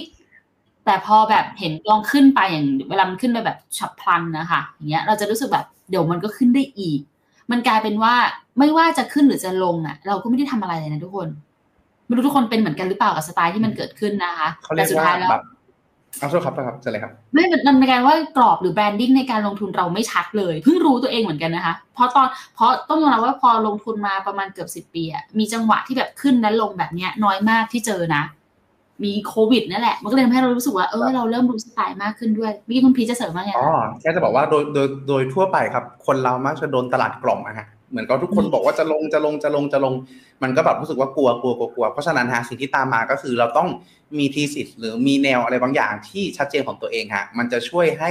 เราตัดสินใจได้ดีมากขึ้นและที่สำคัญผมว่าบางครั้งอะเราจะเจ็บปวดจากคาว่ารู้งี้ มากกว่าที่เจ็บปวดจากคาว่าขาดทุนอีกครับผมเจอลูกค้าหลาย ๆ ท่านครับ ที่ลงทุนหุ้นรายตัวเป็นหลัก ไม่ลงทุนกองทุนเลย แต่เขาขาดทุนนะฮะไม่ไม่ขาดทุนอ่าไม่ถูกหริงเขาไม่ไม่กำไรนะเขาขาดทุน เพราะว่าอะไรเพราะเขารู้สึกเขาเขาถือคติว่าขาดทุนด้วยมือตัวเอง ดีกว่าไปขาดทุนเพราะมืออื่นอ่าลักษณะนั้นซึ่งซึ่งจริงผมว่าไม่ใช่ความคิดที่ผิดนะ เพราะว่าผลสุดท้ายแล้วเนี่ยทีนี้เกิดขึ้นก็คือเหมือนเขามีโลจิกอะไรบางอย่าง มีความเชื่ออะไรบางอย่าง แล้วเขาพิสูจน์มันด้วยตัวเองผลสุดท้ายอะมันมีโอกาสตกผลึกออกมาได้ว่าผลสุดท้ายเนี่ยไอ้สิ่งที่ทำเอ้ยเรามันพลาดตรงไหนนะอะไรยังไง ดีกว่าที่เราลงตามๆเข้าไป แล้วกำไรแล้วผลสุดท้ายแล้ว เราไม่สามารถทำมันให้เป็นแพทเทิร์นที่ซ้ำๆแล้วเป็นกำไรเด็ดแบบต่อเนื่องได้ครับเพราะฉะนั้นการที่ ขาดทุนด้วยมือตัวเอง ถ้ามาพร้อมกันเรียนรู้ผลสุดท้ายมันจะกลับมาเป็นในส่วนของตัวการสร้างกำไรที่ยั่งยืนในระยะยาวได้ครับ ค่าครูที่เสียไปเลือกได้นะคะ ว่าจะเลือกให้เป็นค่าครูบทเรียนที่เราเป็นครูเอง หรือคนอื่นที่เขาจะเป็นครูให้เราเนาะเราก็เลยมาถึงคำถามนี้วันนี้คำถามต่อเนื่องมากคุณพีทครับ จริงฮะเลยต้องถามคุณครูพีทว่า มีทริคไหมครับ อย่างคุณพีทจำกองทุนได้เยอะมากเลย อยากเข้าใจการเงินด้วยช่วยชี้แนะได้ไหมครับ ทำไงจำได้ขนาดนี้ ต้องบอกต้องบอกว่าจริง ๆ อาจจะโชคเป็นโชคดีแล้วกันที่ผมทำอยู่ในธุรกิจนี้มานานเนาะแล้วก็ทำให้เราได้มีการศึกษาข้อมูลมาเรื่อยๆ ถามว่าจำได้เป๊ะๆหนึ่งร้อยเปอร์เซ็นต์ไหมสังเกตได้ว่าผมจะบางครั้งเองเนี่ยไม่ได้จำได้หนึ่งร้อยเปอร์เซ็นต์หรือบางครั้งผมก็จะรีเฟอร์ว่าเออข้อมูลตัวเนี้ยมันเป็นข้อมูลที่ผมเช็คไปเมื่อสองเดือนที่แล้วสามเดือนที่แล้ว ลักษณะนั้นมากกว่า คือเออเราทำงานมานานจนเรารู้จักรู้จักกองทุนเยอะ พอรู้จักกองทุนเยอะปุ๊บแล้วเราต้องอยู่กับมัน เราก็มีการเช็คข้อมูลเรื่อยๆเรื่อยๆเรื่อยๆบางครั้งลูกค้าถามบางครั้งทีม IA ถามบางครั้งน้องในทีมถาม เราก็เลยได้มีการอัปเดตอยู่ตลอดเวลาครับเพียงแต่ว่าแน่นอนฮะว่าผมไม่สามารถอัปเดตทุกกองทุนได้แบบ real-time หนึ่งร้อยเปอร์เซ็นต์ทุกๆสัปดาห์บางครั้งข้อมูลมีเก่าบ้างสามเดือนบ้างหนึ่งเดือนบ้างบางครั้งโชคดีกองนี้กองนี้กำลังฮิตคนถามมาเยอะ ผมก็ได้เช็คข้อมูลบ่อยขึ้นก็อาจจะมีลักษณะนี้มากขึ้นเพราะฉะนั้นสังเกตได้ว่าถ้าเกิดเป็นกองที่ค่อนข้างยอดฮิตเนี่ยข้อมูลผมจะตามค่อนข้างเร็ว แต่ถ้าเป็นกรณีที่เป็นกองทุนที่แบบเอ๊ะกองในตำนาน อย่างเช่น KF Oriental Flex เนี่ยคนถามมาน้อยมาก อันนี้ฮะก็ต้องบอกว่าอยู่ในจุดที่ผมเช็คข้อมูลล่าสุดอะประมาณสักสามสี่เดือนที่แล้วประมาณนี้แต่ผลสุดท้ายเนี่ยคอนเซ็ปต์คอนเซ็ปต์คอนเซ็ปต์อ่าหน้าพอร์ตอาจจะเปลี่ยนไปบ้าง เปอร์เซ็นต์เปลี่ยนผู้หน้าหุ้นเปลี่ยนอะไรเปลี่ยน แต่ธรรมชาติคือคอนเซ็ปต์พอร์ตคอนเซ็ปต์กองทุนอะเขาไม่ได้เปลี่ยนบ่อยๆครับเพราะฉะนั้นมันก็เลยเป็นที่มาว่า เราก็เลยมันมีถัง Data อยู่ชุดหนึ่งแล้วก็มีการอัปเดตเรื่อยๆมากกว่าเติม Data เข้าไปเรื่อยๆมากกว่าครับ trick ของคุณพีทสรุปก็คือวินัยค่ะทุกคนทำอย่างประจำนั่นแหละ ทั้งแบบเราพยายามพูดด้วยนะ ทั้งกับคนรอบข้างหรืออะไรเงี้ยมันจะได้แบบเป็นการ remind ตัวเองด้วยอยู่เสมอเนาะใช่ครับมาค่ะ ตอนนี้ tech เต็มพอร์ตอยากจะปรับถ้าหายติดลบ อยากเก็บหนึ่งกองสำหรับ Health ตอนนี้มี TGH Digit ACB Health KF H Care เก็บอะไรดีคะเทคเต็มพอร์ตอื เทคเต็มจากพอร์ตแต่ถามมาตะกองเฮลนะฮะอันนี้ผม ถ้าถ้าเป็นคือลักษณะเนี้ยครับผมหมายถึงว่าเชิญเลยแบบจากเทคจะย้ายมา Health อ่าเรื่องตอนนี้อะไรอย่างนี้ป่ะโอคะเคถ้าอย่างนี้อาจจะแนะนำเป็น KF Health อ่า KF H Care ครับ เพราะว่าหลักเอเนี่ยเราชอบ คอนเซปต์ในกองนี้ที่เขามีเขาไม่ได้มีการ over ในส่วนของตัวฝั่ง biotech หรือฝั่งความเสี่ยงค่อนข้างสูง เขาจะมีในส่วนของตัวกลุ่มพวกที่เป็น generic หรือในส่วนของตัวกลุ่มพวกที่เป็นบริษัทยาอยู่ในระดับหนึ่ง ซึ่งข้อดีคือความสม่ำเสมอของรายได้ครับ ตรงนี้มันช่วยให้ในเรื่องของตัวมุมมองในอนาคตที่เรายังคงมองว่าเป็นขาลงเป็นการขึ้นเพื่อลงต่อ อย่าง worst case ก็คือเขาจะลงแล้วเขาจะลงน้อยกว่า แต่ถ้าเป็นกรณี best case ก็คือเขาอาจจะบวกส่วนได้นะครับ ก็ ถ้าต้องการย้ายผมว่าสามารถย้ายได้ แต่ทยอยย้ายละกัน เพราะสิ่งที่ผมกลัวก็คือย้ายปุ๊บแล้วปรากฏว่าตลาดมันลง แล้วคราวนี้จะกลายเป็นว่าเราจะเราจะรู้สึกเสียดายมันครับ ก็อาจจะทยอยย้ายละกันครับ จะได้ความมั่นคงเพิ่มเติมมากขึ้น แต่ต้องยอมรับว่า healthcare ก็คือด้วยความเป็นหุ้น defensive ลักษณะเนี้ยสิ่งที่เกิดขึ้นก็คือเวลาขึ้นเขาก็อาจจะขึ้นได้เบากว่าด้วย เพราะฉะนั้นบางครั้งฮะถ้าสมมตินะสมมติสมมติกรณี worst case ที่สุดเลย ออกปุ๊บเฟดลดลดลดดอกเบี้ยปั๊บเทควิ่งปุ๊บ เราจะไม่ต้องเสียใจในภายหลัง ก็เลยแนะนำฮะว่าทยอยออกมีเน็ตความเสี่ยงดีๆ ครับทยอยออกเพื่อรอเวลาบางทีมันขึ้นจะได้เปลี่ยนใจใช่ค่ะทุกคนใช่ครับไม่แต่เข้าออกยังไงให้มีวินัยนะ แต่แนะนำจริงว่าให้จดจากประสบการณ์ตรงจริงๆอะจะเข้าหรือจะออกอะไรจดเหตุและผลไว้ใช่เพราะเวลามันมันลืมจริง ๆ ทุกคนแนะนำค่ะ เราไม่ได้ถือกองเดียวไงไปค่ะครับซื้อเคชัยนาวันนี้เวลาสิบโมงครึ่ง ตลาดหุ้นจีนขึ้นแรงมากคือโชคดีหรือโชคร้าย เคชัยเรียกนาได้ปิดว่า เรียกได้ว่าโชคร้ายในแง่ที่ว่าได้ NAV คืนนี้คืนนี้ ก็คือฝั่งออชไนนาบวกไปแล้ว4%แต่ก็เป็นโชคดีฮะ ที่ถ้าสมมติปีนี้เขาขึ้นอีก30เราก็ยังได้ไม่สุกมาก เพราะฉะนั้นเองเนี่ยต้องบอกว่าผมยังมองว่าเขามีอัพไซด์อยู่ในระดับหนึ่งอาจจะอาจจะไม่ได้โชคร้ายขนาดนั้น ถ้าสมมติเราเล็งเอาไว้อยู่แล้ว ว่าเราจะซื้อแล้วเราซื้อวันนี้ มันบวกไป 4%โชคร้ายเล็ก ๆ แต่ขาขึ้นระยะยาวมันยังพอมีอัพไซด์ให้อยู่ ก็ไม่ได้ไม่สามารถเรียกเป็นโชคร้ายได้แล้วกันเนาะเป็นแบบเขาเรียกว่าไงดีฮะเป็นโอเคแต่เชื่อว่ามันเป็นโชคดีที่ได้เริ่มต้นลงทุนอ่าถูกต้องใช่แต่ว่าสนุกดีมาอากจจะต้องแบบทำตามแผนแหละ ถ้าเกิดเริ่มเข้าวันนี้ไม้แรกเข้าไปจะได้แบบตามต่อได้กับการเพิ่มขึ้นไปของตลาดเขาเนาะ ครับผม นั่นแหละ ไปค่ะ ปีสองห้าหกหกน่าจะเหลือแนวไหนในพอร์ตปีนี้ดีคะเหลือแนวไหนหมายถึงแนวไหนในสัดส่วนพอร์ตปีนี้ ธีมเหรอหรือยังไงอาจอาจจะต่อเนื่องจากข้างบนครับ ก็คือ healthcare แล้วก็ tech เต็มพอร์ตฮะคือคือถ้าถ้าปีนี้เรามองว่าเทคจ๋าจ๋าโกรดจ๋าจ๋าเลย โอกาสฟื้นคืนเท่าทุนยากมาก ยากมากฮะอันนี้ว่ากันตามตรงเนาะเพียงต้องต้องใช้เวลาหน่อยน่าจะฟื้นได้แต่ต้องใช้เวลา เพราะฉะนั้นปีนี้น่าจะเป็นปีที่ ผมใช้คำว่าถนอมเนื้อถนอมตัวก่อน ถ้าตัวไหนที่แบบว่ารู้สึกว่าเราขาดทุนเยอะเราเจ็บมาเยอะ แล้วอยากหลบหลบมาเรียกแผลนอกนอกตลาดก็สามารถทำได้ แต่เรียกแผลในที่นี้ก็คือไม่ได้หลบออกดึงออกมาทั้งหมด อาจจะดึงออกสัก 20% 30%ลักษณะนี้ แล้วมั่นใจค่อยกลับเข้ามาลงทุนเท่านั้นเอง เพราะว่าอะไร เพราะว่าถ้าเราออกทั้งหมดปุ๊บแล้วตลาดมันวิ่งหนีเราบางครั้งอะคราวนี้เราจะขยายกับการลงทุนไปเลยครับ ก็เลยแนะนำว่าหลบได้ถอยได้ แต่ไม่อยากถอยทั้งหมดอยากให้อยู่กับมันเพราะผลสุดท้ายแล้ว ต้องบอกว่าถ้ากองทุนนั้นไม่แย่จริง ผลสุดท้ายแล้วมันคืนทุนเสมอช้าหรือเร็วเท่านั้นเองครับหลบได้ท้อได้แต่อย่าถอน ครับใช่ครับขอบคุณนะคะ กดไลค์ให้แล้วขอบคุณครับ B-INNOTECH ขอมุมมองหน่อยครับ จากคอมพิวเตอร์อ่าถูกต้องทยอยสะสมประมาณสักไตรมาสสองไตรมาสสามประมาณนี้ครับ โอเค ARKG มีโอกาสฟื้นไหมครับ เอาจริง ๆ ถ้าในตระกูล ARK เนี่ยฮะผมชอบกองนี้น้อยที่สุดเลย เพราะว่าเพราะว่าพอไปดูพอไปดูงบพาไปดูงบในส่วนของตัวบริษัทเหล่านี้หลายๆบริษัทเองเนี่ยเขามีงบ R&D สูงมาก สูงชนิดที่ชนิดที่แบบ 20-30 เท่าของ revenue แล้วข้อแต่มันมีข้อดีแหละ ข้อดีก็คือในช่วงเวลาที่เขาคิดคนได้อะหุ้นเขาวิ่งพลืดบวกแบบ 20-30%วันเดียว แต่ขณะเดียวกัน บางบริษัทฮะไม่ต้องอะไรมาก แค่ถูกออยฝั่งสหรัฐ ออกมาพูดถึงว่าเขาจะเลื่อนนะฮะไม่ไม่ได้ไม่ได้ไม่ได้ไม่ได้ ใช่แค่เลื่อนนะฮะแค่เลื่อนการพิจารณาออกไป ไม่ได้ว่าทดสอบแล้วล้มเหลวนะหุ้นลงไปเดือนสี่สิบเปอร์เซ็นต์อะไรอย่างเงี้ยฮะหรือในกรณีที่สมมติครับคู่แข่งกันบริษัท A ทำตรวจเบาหวานบริษัท B ทำตรวจเบาหวานปรากฏว่าบริษัท A มีความแม่นยำ 97%บริษัท B แม่นยำ 98%ต่างกันเปอร์เซ็นต์ด้วยฮะ บริษัท B วิ่ง 20 บริษัท A ลง 15 อะไรอย่างเงี้ยฮะ คือมันมีความแข่งขันกันสูงมาก แล้วต้นทุนก็สูงมาก เพราะฉะนั้นตรงเนี้ย มันเลยเป็นอะไรที่ผมมองว่าค่อนข้างมีความเสี่ยงสูง ก็มีโอกาสฟื้นไหมผมว่าฟื้น แต่ใช้คำว่ายากและนานพอสมควร ถ้าในกรณีของอาร์ทั่วไป ผมประเมินไว้คร่าวๆ ประมาณสักสามปีครึ่งสี่ปีประมาณนี้ ถ้า RG อาจจะบวกเพิ่มไปแบบหลักปีเลยทีเดียวประมาณนั้นฮะก็ยกเว้นแต่ว่าคุณชาติชัยชิน มีความเชื่อในลักษณะจีโนเป็นพิเศษ ก็แนะนำฮะว่าเมื่อไหร่ก็ตามเฟดหยุดขึ้นดอกเบี้ย แล้วค่อยทยอยสะสม DCA ไปเรื่อยๆก็ได้ อาจจะช่วยจาก 4-5 ปีลงมาเหลือสัก 3-4 ปีอาจจะเร็วขึ้นครับ แต่ถ้าไม่เชื่อ อย่าเพิ่งไปตัดใจจากมัน รอให้มันฟื้นแบบเห็นน้ำเห็นเนื้อก่อน ค่อยสะสมเพิ่มก็ได้ครับต้องว่ากลุ่มอาร์จีอะถ้าถ้าในมุมแต่นะ เป็นกลุ่มที่ระยะยาวน่าสนใจ คือตอนที่เขาตั้งมาน่าสนใจเลยแหละตีมตัวตัวจีโนมิกอะค่ะ แต่ว่าด้วยความที่มันมีปัจจัยเยอะ ความสำเร็จน้อย มันต้องเลือกดีๆ เลยอะว่าอะไรจะได้เป็นวินนิ่งอะแล้วตัววินนิ่งก็คือแบบหายากไปค่ะนั่นแหละอย่างแล้วต้องบอกว่าอย่างอย่างอย่างก่อนหน้าเนี่ยฮะอย่างพวกเทเลดงเทเลดอกเอยอะไรเอยลักษณะเนี่ยฮะอาจจะไม่ได้เป็นจีนนมโดยตรงเนาะแต่ว่าหลักเองก็คืออยู่ในทีมนี้ด้วยแล้วเขาได้ผลดีจากโควิดไปเยอะมากพอได้ผลดีจากโควิดเยอะมากสิ่งที่ตามมาก็คือกลายเป็นว่าฐานสูงอีกก็ถูกกดดันด้วย เพราะฉะนั้นฮะ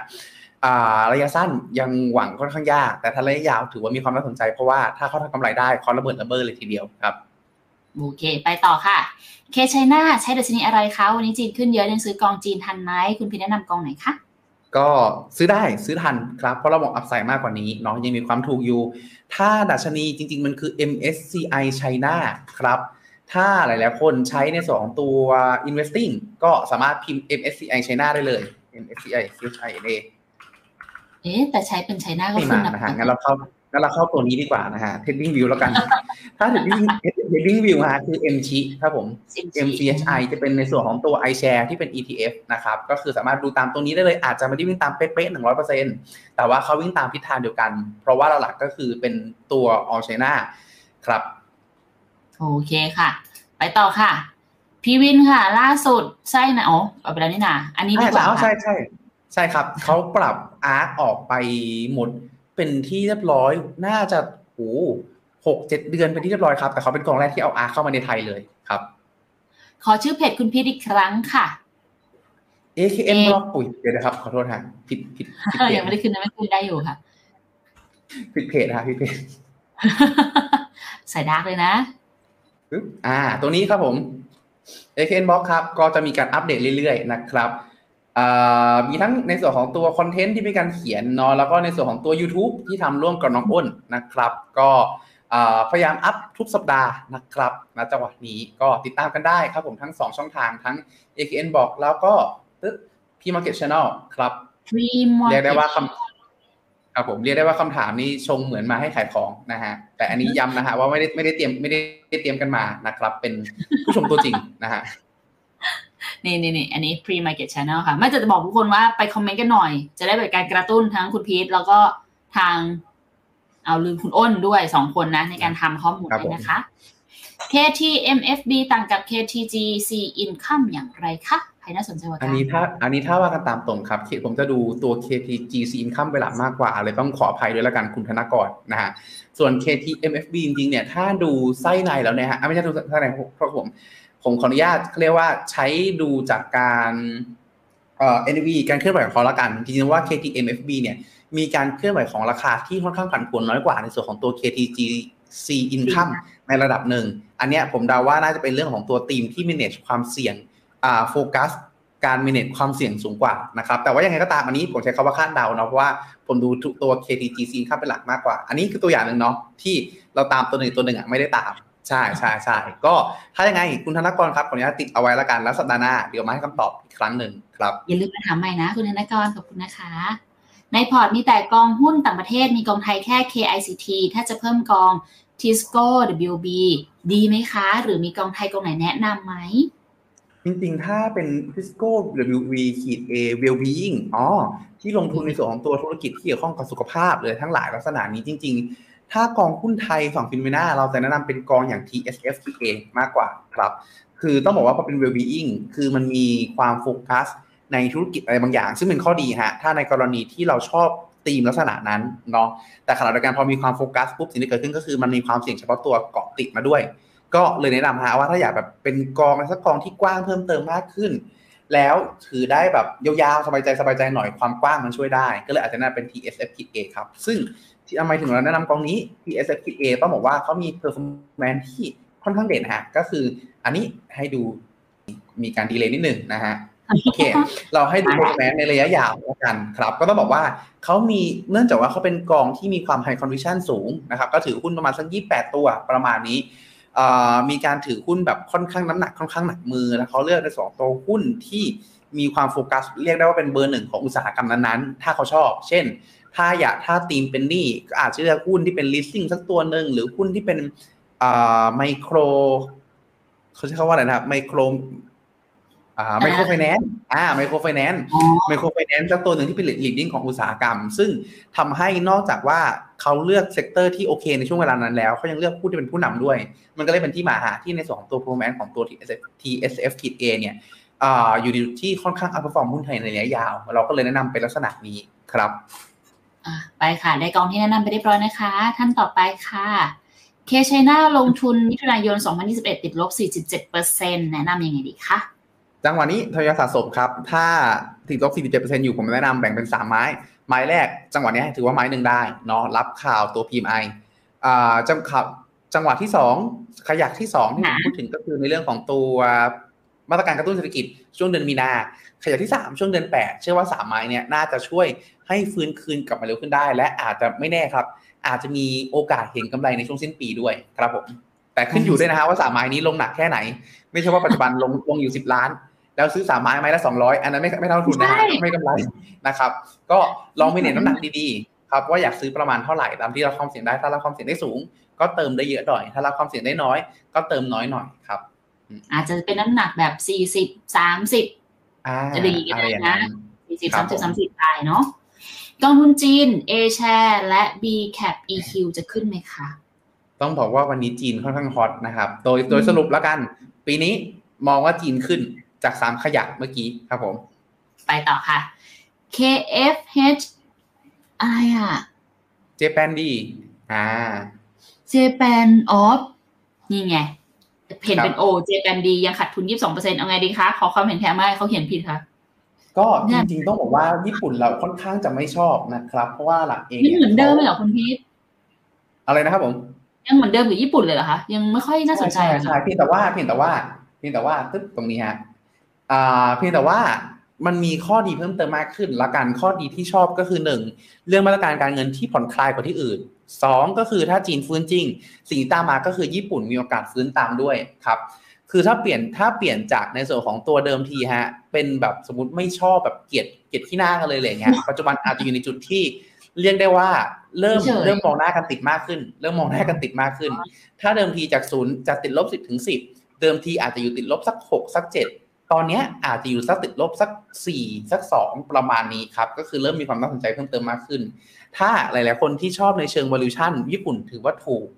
อ่าแต่ข้อเสียละกันพูดถึงข้อเสียกันบ้างอะพูดถึงข้อดีไปแล้วก็คือหนึ่งเศรษฐกิจจีนช่วยเขาได้สองนโยบายการเงินผ่อนคลายกว่าที่อื่นทำให้อาจจะมีเงินเข้าลงทุนได้ แต่ข้อเสียก็คือการที่เขาผ่อนคลายกว่าที่อื่นนะตรงเนี้ยมันเป็นการเพิ่มความเสี่ยงในระยะยาว พอเป็นลักษณะนั้นปุ๊บเนี่ยทำให้การฟื้นคืนของเขาขึ้นมาเอง แม้จะฟื้นคืนได้ มันอาจจะไม่มั่นคงเท่าไหร่ ก็ผมเลยใช้คำว่าถ้ามีถือหุ้นญี่ปุ่นอยู่ เป็นการ manage ความเสี่ยงครับ ยิ่งขึ้นยิ่งทยอยขาย แนะนำลักษณะนั้นดีกว่าครับ ถามว่าขายเท่าไหร่ขายเมื่อไหร่ดี อันนี้ผมขออนุญาตไปใช้เป็นเทคนิคแล้วกันเนาะก็ถ้าดูเป็นนิคิอิฮะอาจจะเป็นประมาณสัก 29,200 ถ้าขึ้นมาถึงเนาะแนวนี้มีลุ้นเพราะว่าหลักๆเองก็คือเห็นได้ว่าเขามีการไซด์เวย์ออกข้างเรื่อยๆเรื่อยๆเรื่อยๆนะฮะอ่าแนวต่อมาเมื่อไหร่ดีก็ประมาณสัก 31,000 ประมาณนี้ละกันนะครับสองแนวใหญ่ๆ ยิ่งขึ้นยิ่งขายมากกว่าเพอระยะยาวมองไม่ค่อยดีเท่าไหร่ มีแต่ลักษณะไซด์เวย์มากกว่าครับ โอเคค่ะ ได้ทั้งมิติที่เป็นปัจจัยบวกแล้วก็ลบไปแล้วนะ ลองไปเบรน้ำหนักดูนะคะ all in u g i s ได้ไหมครับ ถ้าถ้าให้พูดสั้นๆก็แบบ อยากเรียกว่าปางห้ามญาติเลยครับใจเย็นนะโยมใจเย็นใจเย็นโยม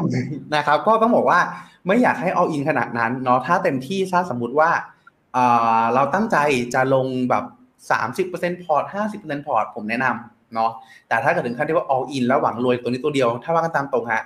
มันไม่ได้ ideal ขนาดนั้น upside ของมันผมมองเต็มที่เลยเนาะอ่าไม่ใช่ไม่เต็มที่ base case ของมันเนี่ยผมให้สูงๆอยู่สักเจ็ดเปอร์เซ็นต์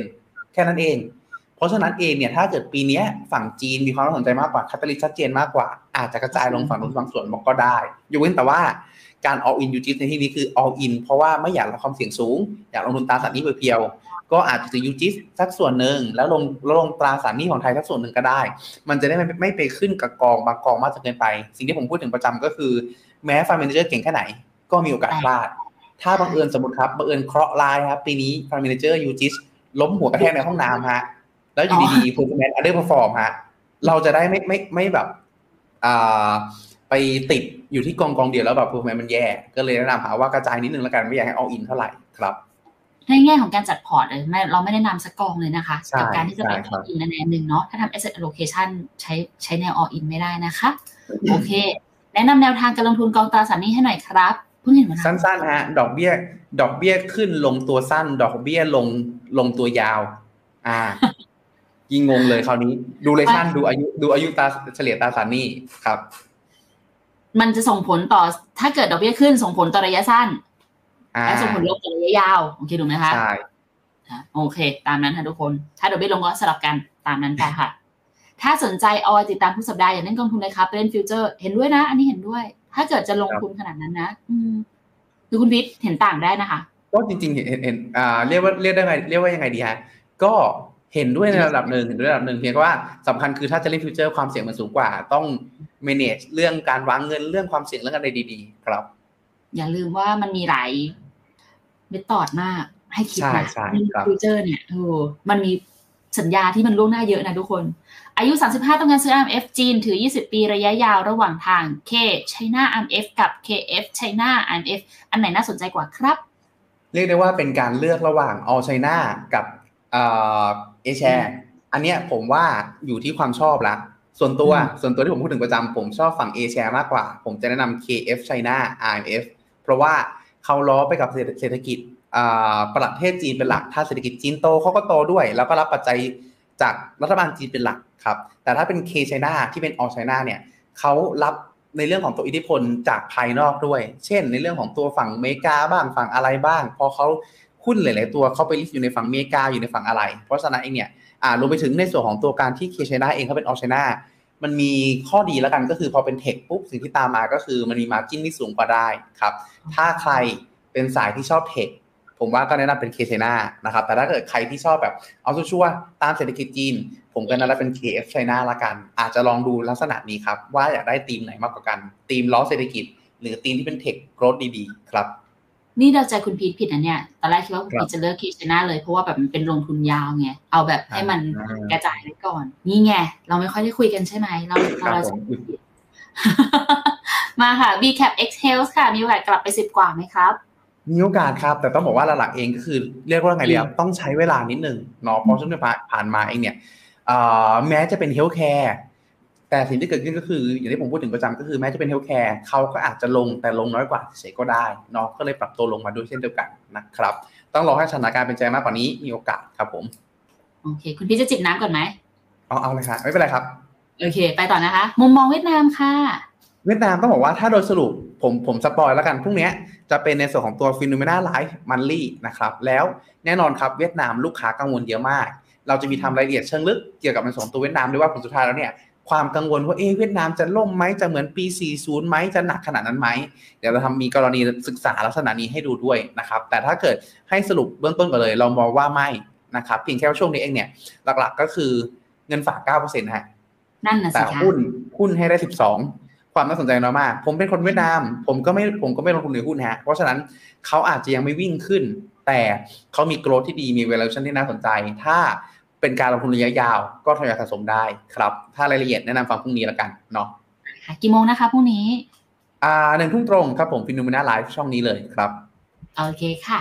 ตอนนี้หุ้น US ในกลุ่ม value stock เริ่มปรับลง ไม่ค่อยแตกต่างกับหุ้น growth stock แล้วหมายถึงว่าอันไหนถูกต้องฮะดีกว่าเพราะว่าหลักๆเองก่อนหน้านี้โกรธลงเพราะดอกเบี้ยตอนนี้ตอนนี้ value ลงเพราะกลัว recession ก็เรียกได้ว่าเป็นลักษณะที่เป็นอ่าปรับตัวลงแบบบอลเบนแล้วครับผม แล้ววันนี้หุ้น growth จะน่าสนใจกว่าหรือเปล่าก็อย่างนะฮะอย่างเพราะว่าอย่างที่แจ้งก็คือดอกเบี้ยเองยังมีลุ้นอยู่พอสมควรเหมือนกันครับ ว่าอาจจะแบบ higher for longer ไปนานเท่าไหร่ครับผมตอนนี้ติดลบ K เวียดนาม IMF อยู่นิดหน่อย ถ้าสับไป K China IMF เพื่อกระจายความเสี่ยงจะดีหรือเปล่าครับถ้าเป็น RMF ผมอาจจะแนะนำว่า อาจจะเป็นในลักษณะเป็นตัวเงินก้อนใหม่ซื้อ แล้วลดสัดส่วนลงมาก็ได้ เช่นเดิมทีอาจจะซื้อฝั่งเคเวียดนาม1นึ่งแสน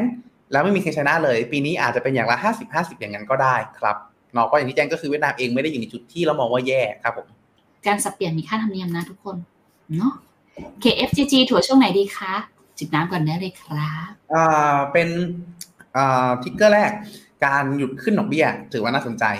ครับ หลังจากนั้นถ้าลดดอกเบี้ยมาอีกรอบก็นะก็อีกอีกรอบหนึ่งแล้วก็ในเรื่องของตัวการที่ เอ่อ recession เข้าถ้าเข้า recession เข้าเมื่อไหร่ซื้ออีกไม้หนึ่งเป็น3ทิกเกอร์ลักษณะนี้ครับ หรือแม้กระทั่งว่าถ้าผลสุดท้ายแล้วเขาไม่เข้า recession เป็นแบบ no landing จริง ๆ จังหวะนั้นก็ต้องกล้าซื้อตาม ใช่ครับ นี่อยู่ฝั่งถั่วเฉลี่ยตลอดเวลากับ KFGG นะคะ ครับผมคุณพีทเหมือนกันละสิหรือไม่เหมือนก็แน่นอนนะฮะ มีกองทุนสามกองลงเท่าๆกันดีไหมคะกับ Set 50แล้วก็ลงทุนอันนี้อันนี้คำถามเต็มค่ะ ลงก็มีลงทุนกองทุนในระดับเท่ากันดีไหมคะ มี Set 50 NASDAQ S&P เดือนละสามพันจะเก็บสักสิบปีค่ะอ่าจะขออนุญาตให้เลือกกองใดกองหนึ่งละกัน NASDAQ หรือ S&P เนาะเพราะมีความทับกันเยอะ มันจะมี Microsoft Apple นั่นนี่นู่นที่ทับทับกันอยู่ ถ้าชอบ tech ไป NASDAQ ละกัน ถ้าชอบกว้างไป S&P ครับ แล้วอีกส่วนหนึ่งไปไหนดี ผมอาจจะแนะนำเป็นฝั่งเอเชียก็ได้อย่าง B เอเชียอะไรอย่างนั้นก็ได้ครับ เราจะได้มีทั้งแบบอ่าเรียกว่า stock market เอเชียแล้วก็หุ้นไทย 3 ตัวจะได้แบบ เผื่อ worst case นะฮะเผื่อ worst case อยู่ดีๆอเมริกาวิ่งอยู่เจ้าเดียว เราก็จะได้มีอเมริกาวิ่งด้วย หรือเผื่อ worst case อเมริกาดับจีนมาเราก็จะได้ฝั่งนี้ด้วยลักษณะนี้ครับ ถือเผื่อๆไว้ครับยิ่งถ้าเป็นระยะยาวเนี่ย มันจะมีโอกาสพลาดน้อยกว่า ดีกว่าที่เราลงแล้วเกิดแบบโฟกัสที่อเมริกา แล้วเกิดสมมติฮะอเมริกาคล้ายๆกับยุโรปในช่วงประมาณสัก 20 ปีก่อนหน้า ที่เกิดเป็น loss decade ขึ้นมาอะไรอย่างเงี้ยฮะเราจะได้ไม่แบบไม่โฟกัสอะไรที่เป็น loss decade อยู่เจ้าเดียวครับผม จะบอกมันไม่ได้แค่เป็นเรื่องของการ manage port นะคะมันเป็นการ manage อารมณ์ของเราด้วยแหละ ไม่งั้นเดี๋ยวเราครับจะเจ็บหนักเราไม่กล้าลงเนาะระหว่างจีนกับเวียดนามตอนนี้ถ้าเลือกได้หนึ่งเลือกที่ไหนครับอืมจีนอ๋อจริง ๆ ผมว่าถ้าถ้าชอบถ้าเป็นสายต้องการไวต้องการเร็ว ผมว่าจีน ถ้าอืมถ้าไม่รีบแต่อัพไซด์เยอะกว่าเป็นเวียดนาม ผมให้เลือกอย่างนี้ละกัน คือ คือเลือกให้ถูกจริตของคน บางคนบางคนเป็นสาย VI ชอบกินคำใหญ่ๆ เป็นเด้งเป็นอะไรอย่างเงี้ยฮะเวียดนามตอบโจทย์มากกว่า แต่ถ้าแบบชอบอะไรที่ภาพชัดแล้ว ซื้อของแพงอีกนิดแต่ได้ความชัวร์จีนเข้าตีมนี้มากกว่าครับ ไปค่ะ ถ้าติดลบ 41%ไม่ทำอะไรเลยกี่ปีถึงจะเป็นบวกคะโอ้อ๋อกล้องจีนอ๋อโอเคอ๋อพูดถึงจีนนะครับเอ่อถ้าเราถ้าเรามองถ้าเรามองปัจจุบันฮะ ถ้าการทางการจีนยังกระตุ้นเศรษฐกิจต่อเนื่องไปเรื่อยๆ อยู่ที่ประมาณสองเอ่อหนึ่งปีหลังจากนี้ ผมเชื่อว่า 2024 ปลายปีอะไรเงี้ยฮะก็อาจจะมีโอกาสฟื้นคืนก็ได้ครับ นี่ถ้าเกิดคุยคุณนัทามีคุณนัทาบอกคืนทุนปีนี้เลยนะฮะเพราะคุณนัทาบอกอาจจะได้เป็นเด้งนะฮะ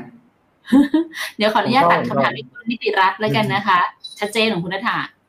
นาทีนี้ตลาดจีนไหมฟังจากจากทั้งหมดเราเลือกได้เลยนะคะวันนี้เราคุยกันเรื่องจีนเยอะมากค่ะคุณอำนาจใช่แล้วก็คำถามสุดท้ายในวันนี้ค่ะ เข้าทกยออยงครับบอลยังทยอยนะ เดี๋ยวกองบอลไหนยาวสั้นอ่าจังหวะนี้ผมว่าลงถ้า aggressive มากลงลงยาวได้ แต่ต้องรับความผันผวนระยะสั้นๆให้ได้เท่านั้นเอง แต่ถ้าเกิดเอาชัวร์กองอย่างยูจิสก็ผันผวนต่ำไปเรื่อยๆครับ โอเคค่ะ ครบถ้วนค่ะวันนี้สำหรับการตอบกองทุนคุณพิษเก่งมาก เราทำได้หนึ่งชั่วโมงเราตอบครบหนึ่งชั่วโมงยังไงพอดีด้วยนะฮะที่สำคัญถูกค่ะ วันนี้เราทำเวลากันได้ดีมากทุกคนทำเวลากันได้ดีมากด้วยค่ะ ก็ถือว่าเป็นกำลังใจให้กับทุกคนเลยนะคะสำหรับการลงทุนแล้วก็เป็นกำลังใจให้คุณพีทด้วยวันนี้คุณพีทไม่ค่อยสบายนะ ทุกคนแต่ยังแบบทำหน้าที่ได้ดีระหว่างทาง มี FC ของคุณนัทธะด้วย คุณพีทจริง ๆ มีอีกท่านหนึ่งอะจะเอาไหม S S F Healthcare มีเฮแค่ลนี้แคร์มีแค่บีแคร์ จริงๆมีหลายโอ้โหไหนอันกองนี้นะฮะ อันนี้อาจจะ อันนี้อาจจะไม่โชว์ของสามารถตอบได้ทันทีฮะ อ่าเดี๋ยวเปิดดูกันซึ่งซึ่งอ่าตรงนี้เลยนะครับ ก็เว็บนี้ฮะทำเอาไว้ดีในการกรองฮะ ก็เราสามารถเข้าฟังก์ชันตรงนี้ได้ครับฟิโนเมนามาเก็ตแล้วก็กองทุนเนาะหลังจากนั้นจะจะดับกองทุนครับ แล้วก็ติ๊กตรงนี้ได้เลย เลือกให้เหลือแค่ S S F นะครับ แล้วก็เลือกเป็นในส่วนของตัวตราสารทุนหุ้น แล้วก็หุ้นอุตสาหกรรมการดูแลสุขภาพ ก็มีหลายกองครับ มีหลายกองมี UB UOB SC UGH แล้วก็ SCB iHealth SCB Genome ครับรวมถึง BCare ด้วย ก็เลือกเป็นธีมที่เราชอบได้เนาะแต่ว่า BCare เองก็เป็นเจ้าหนึ่งที่ถือว่าค่าธรรมเนียมถูก แล้วก็มี performance ย้อนหลังได้ค่อนข้างดีครับ ก็เรียกได้ว่ามีหลายกองเลือกบรจที่เราซื้อสะดวกละกันเนาะเพราะว่าถ้าเป็น S S F เองต้องถือครองค่อนข้างนานประมาณ 10 ปี เน้นความสะดวกของเราก็ถือว่าดี หรือถ้าซื้อผ่าน Finnomena ก็ที่เดียวจบครับชอบจังเลยอะ การปิดแบบนี้ แต่ว่าจริงๆ มันมีฟังก์ชันในเว็บ Finnomena ที่อยากให้คนไปลองใช้กันจริงๆนะคะ ถึงแม้เปิดมาให้ดูเนาะ จะได้เอาไปใช้กันได้ วันนี้ขอบคุณทุกคนเลยนะคะสำหรับคำถามแล้วก็ทุกๆ การกดไลค์กดแชร์เป็นกำลังใจให้กับพวกเราด้วยเนาะ เสียงน้องแมวกระดิ่งเป็นฝั่งแต่เองค่ะ ไม่ใช่ฝั่งของพีทขออภัยด้วยนะคะ น้องอยากน้องด้วย วันนี้ขอลาไปก่อนแล้วนะคะ เดี๋ยวพรุ่งนี้ฝากกันด้วยนะคะ กับ Phenomena Live เนาะในตอนหนึ่งทุ่มนะคะ เดี๋ยวไปเจอกันได้กับหัวข้อของทางเวียดนามนะคะ จะได้ลงลึกดีเทลกันให้เลย วันนี้ทั้งแต่และก็คุณพีทรวมถึงทีมงานฟินโนขอลาไปก่อนแล้ว ไว้เจอกันใหม่อาทิตย์หน้า สวัสดีค่ะ สวัสดีครับ ในโลกของการลงทุนทุกคนเปรียบเสมือนนักเดินทาง คุณหลักเป็นนักเดินทางสายไหน มีเงินแต่ไม่มีเวลา เลยไม่รู้ว่าจะเริ่มต้นเส้นทางสายการลงทุนยังไง วันนี้มีคำตอบกับ p h e n o m e n a Exclusive บริการที่ปรึกษาการเงินส่วนตัว ที่พร้อมช่วยให้นักลงทุนทุกคนไปถึงเป้าหมายการลงทุน สนใจสมัครที่ f i n o m e p h e n o m e n a e x c l u s i v e หรือ line at p h e n o m e n a p o r t คำเตือนผู้ลงทุนควรทำความเข้าใจลักษณะสินค้าเงื่อนไขผลตอบแทน และความเสี่ยงก่อนตัดสินใจลงทุน